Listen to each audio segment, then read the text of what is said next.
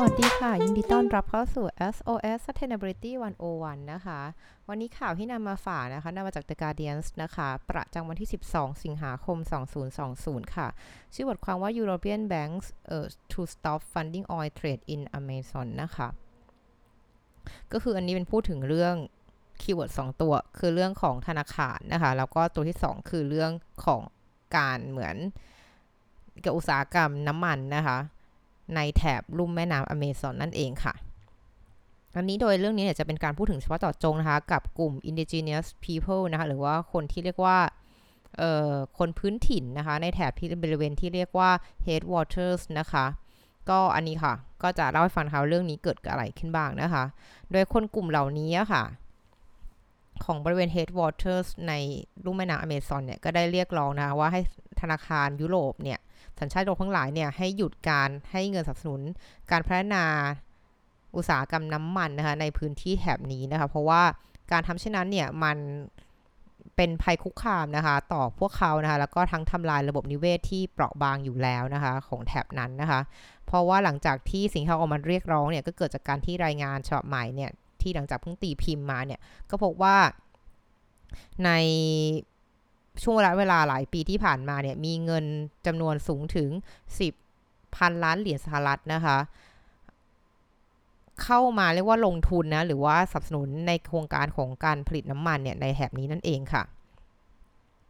โดยเขาบอกว่า Headwaters เนี่ยของ Amazon เนี่ยที่อยู่ในประเทศเอกวาดอร์แล้วก็เปรูเนี่ยก็เป็นบ้านนะคะของคนพื้นถิ่นกว่า 500,000 คนนะคะนั่น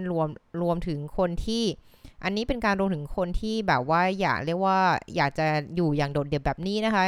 ด้วยความสมัครใจนะคะโดยพื้นที่แห่งนี้เนี่ยมีความกว้าง30ตาราง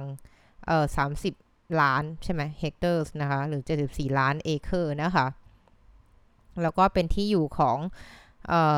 ระบบนิเวศแบบป่าดิบชื้นนะคะและมีความหลากหลายสูงมากนะคะซึ่งตรงนี้กำลังถูกคุกคามนะคะจากการขยายของการขุดเจาะน้ำมันในแถบนั้นนั่นเองค่ะทีนี้สิ่งที่น่าสนใจคือว่าเขาพูดถึงแบงค์เนี่ยเขาพูดถึงธนาคารเนี่ยเขาพูดถึงธนาคารในยุโรปแบบสเปซิฟิกเจาะจงมากเลยนะคะเพราะเขาบอกว่าธนาคารหลายแห่งเนี่ยก็ได้มีการเหมือนสัญญาหรือว่ามีการตั้งเป้าหมายไว้ว่าจะมีการหยุดหรือแม้แต่การควบคุมนะคะปริมาณเงินที่เขาจะให้ไหลเข้าไปสู่โครงการที่เกี่ยวกับพลังงานนะคะเช่นพวกน้ำมันจากฟอสซิลนั่นเองนะคะโดยเฉพาะอย่างยิ่งนะคะเป็นการเหมือนขุดเจาะน้ำมันหรือมีการทำกิจกรรมอะไรกับอุตสาหกรรมน้ำมันในพื้นที่ที่เปราะบางนะคะในบริเวณที่เปราะบางเนี่ยเขาก็จะไม่ทำนะคะแต่รายงานฉบับนี้ที่เพิ่งตีพิมพ์มาก็พบนะคะว่ามีพื้นที่สีเทานะคะหรือ Gray Area ในสิ่งที่ธนาคารทั้งหลายเนี่ยได้สัญญาไว้นะคะก็บอกว่าในการแทนที่เขาใช้คำว่า project finance นะคะคือ project finance เนี่ยแทนที่เหมือนคนที่ไปทำรายงานเรื่องนี้เขาบอกว่าที่จะดูแค่ project finance นะคะที่แต่ละธนาคารเนี่ยได้เหมือนลงทุนไปนะเขาจะไปดูสิ่งที่เรียกว่า trade finance นะคะแปลว่า project finance เนี่ยจริงเป็นการใช้นะสำหรับการให้เหมือนเงินการเรียกว่าเป็นการที่แบบเหมือนให้เงินสนับสนุนนะในด้านของการที่แบบพัฒนาการริเริ่มทั้งการพัฒนานะคะบ่อน้ำมันนะคะแล้วก็รวมทั้งการเหมือนขุดเจาะน้ำมันออกมานะแล้วก็รวมทั้งกลั่นนะคะแล้วก็เหมือนทำท่อส่งต่างๆนะคะ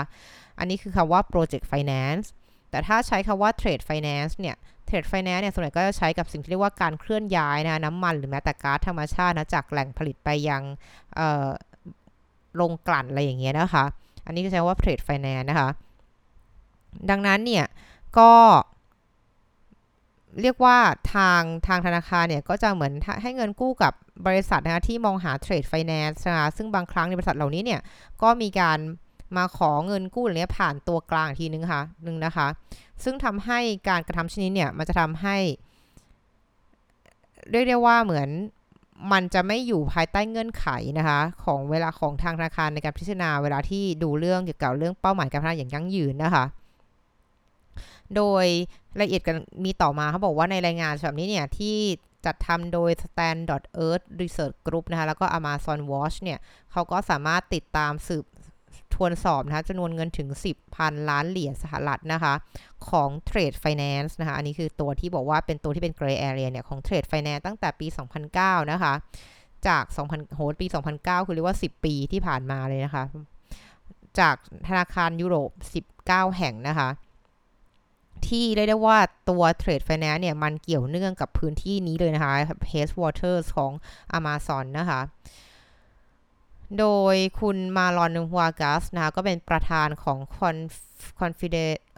Confederation of Indigenous Nationalities of Ecuadorian Amazon นะคะคือเรียกว่าเป็นตัวแทนนะของกลุ่มคนเปราะบางนะคะของ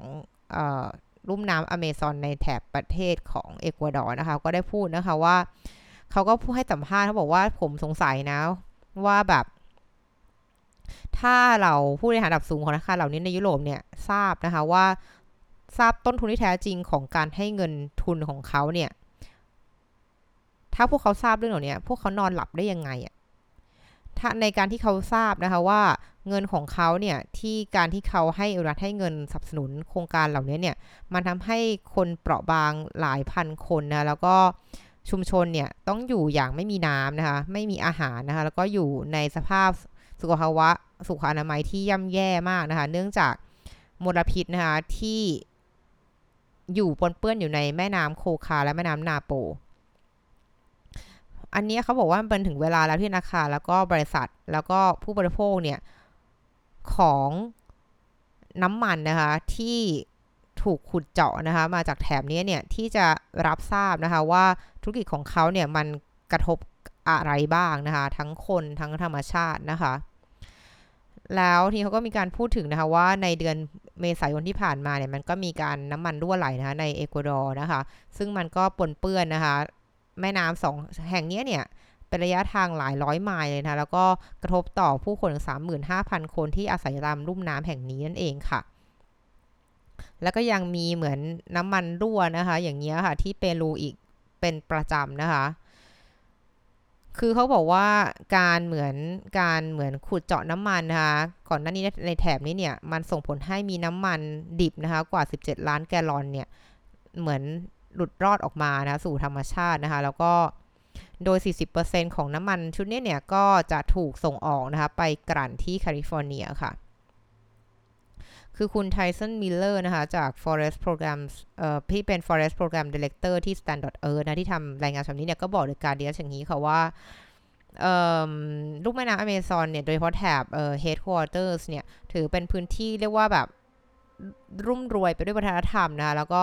ทั้งเป็นอัญมณีในด้านของระบบนิเวศวิทยาด้วยนะคะชีววิทยาต่างๆนะคะซึ่งเป็นพื้นที่ที่เรียกได้ว่าได้รับการยอมรับนะคะหรือพิจารณาว่าเป็นพื้นที่ที่มีความหลากหลายที่สุดเลยนะคะของโลกเราเลยนะคะซึ่งตรงนี้ค่ะเขาก็บอกว่าตรงพื้นที่ถือเป็นพื้นที่ที่ช่วยรักษาสมดุลนะคะวงจรต่างๆว่าน้ำลมนะคะระบบนิเวศต่างๆของทวีปอเมริกานะคะแล้วก็ช่วยควบคุมนะอุณหภูมิของชั้นบรรยากาศโลกเราด้วยนะคะซึ่งทางเรื่องการเหมือนการขุดเจาะน้ำมันใหม่ๆนะโครงการใหม่รวมทั้งที่ยังมีอยู่ในพื้นที่นี้เนี่ยมันคือเส้นทางที่นำไปสู่การตัดไม้ทำลายป่านะและทำให้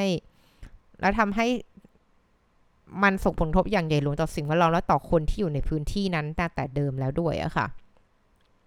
โดยมันก็เขาก็มีการเปิดเผยชื่อธนาคารที่อยู่ในบทความที่อยู่ในรายงานฉบับนี้นะคะซึ่งเขาก็ยอมรับนะคะหลายแบงก์หลายธนาคารเลยในเรื่องของก็ยอมรับนะเขาว่าเขาว่า Trade Finance เนี่ยมันก็ไม่เหมือนกับ Project Finance นะคะสำหรับเรียกว่าพลังงานจากฟอสซิลนะคะคือเรียกว่า Trade Finance เนี่ยจะไม่ได้รับการพิจารณาเรื่องการจะให้เงินกู้หรือไม่เนี่ยไม่เหมือนกับ Project Finance คือเรียกว่าอาจจะมีข้อบังคับอ่อนกว่าเยอะค่ะซึ่งทำให้มันมีการหลุดออกมาอย่างเงี้ยว่าทำไมมันยังมีการไปให้เงินสนับสนุนพวกอุตสาหกรรมที่เกี่ยวกับออยล์ที่เกี่ยวกับพลังงานอยู่อีกนะคะที่เป็นพลังงานแบบฟอสซิลด้วยนะคะคือเขาก็ถึงแม้เขาก็บอกนะคะว่ามันเพราะถ้าเป็น Project Finance เราจะมีขั้นตอนการพิจารณาเนี่ยชัดเจนมากแต่ว่า Trade Finance เนี่ยอาจจะมีแบบข้อบังคับอ่อนลงบ้างนะคะแต่เขาก็บอกแต่ทุกคนก็จะบอกนะคะว่าพวกเขาเนี่ยพยายามจะลดนะคะผลกระทบด้านสิ่งแวดล้อมของการลงทุนของตัวเองค่ะโดยในข่าวมีการพูดถึง Credit Suisse นะคะมีการพูดถึง ING นะคะว่าเขาเนี่ยมีการจัดการกับเรื่องนี้อย่างไรบ้างนะคะมี UBS นะคะ ที่พูดถึงมีเฟรมเวิร์กนะคะนโยบายในการวิเคราะห์นะคะความเสี่ยงด้านสิ่งแวดล้อมสังคมอย่างเชิงลึกนะคะก่อนที่จะให้เงินทุนนะ BNP Paribas ก็อยู่เหมือนกันนะคะในรายงานฉบับนี้นะแล้วก็สุดท้ายคือ Rabobank นะคะที่เขาก็บอกว่าก็ออกมาให้สัมภาษณ์ต่างๆนะคะซึ่งตรงนี้ค่ะก็ถ้าเกิดใครสนใจนะเขาไปอ่านได้นะคะในบทความของ The Guardian นะคะเพียงแต่ว่าก็เรื่องนี้ค่ะจะเห็นได้ว่ามันเป็นเรื่องที่สำคัญนะคะแล้วก็วงการการเงินเนี่ยก็ควรต้องมาใส่ใจเรื่องนี้อย่างจริงจังนะคะว่าผลกระทบของการให้เงินทุนของคุณเนี่ยมันส่งผลกระทบอย่างไรบ้างแล้วที่สำคัญคือต้นทุนที่แท้จริงของการปล่อยเงินกู้เนี่ยมันคือเท่าไหร่กันแน่นะคะที่ไม่ใช่แค่สิ่งที่มองเห็นแบบตรงตัวนะคะและนี่คือทั้งหมดของ SOS Sustainability 101 ประจำวันนี้ขอบคุณที่ติดตามนะคะแล้วเจอกันใหม่วันพรุ่งนี้สวัสดีค่ะ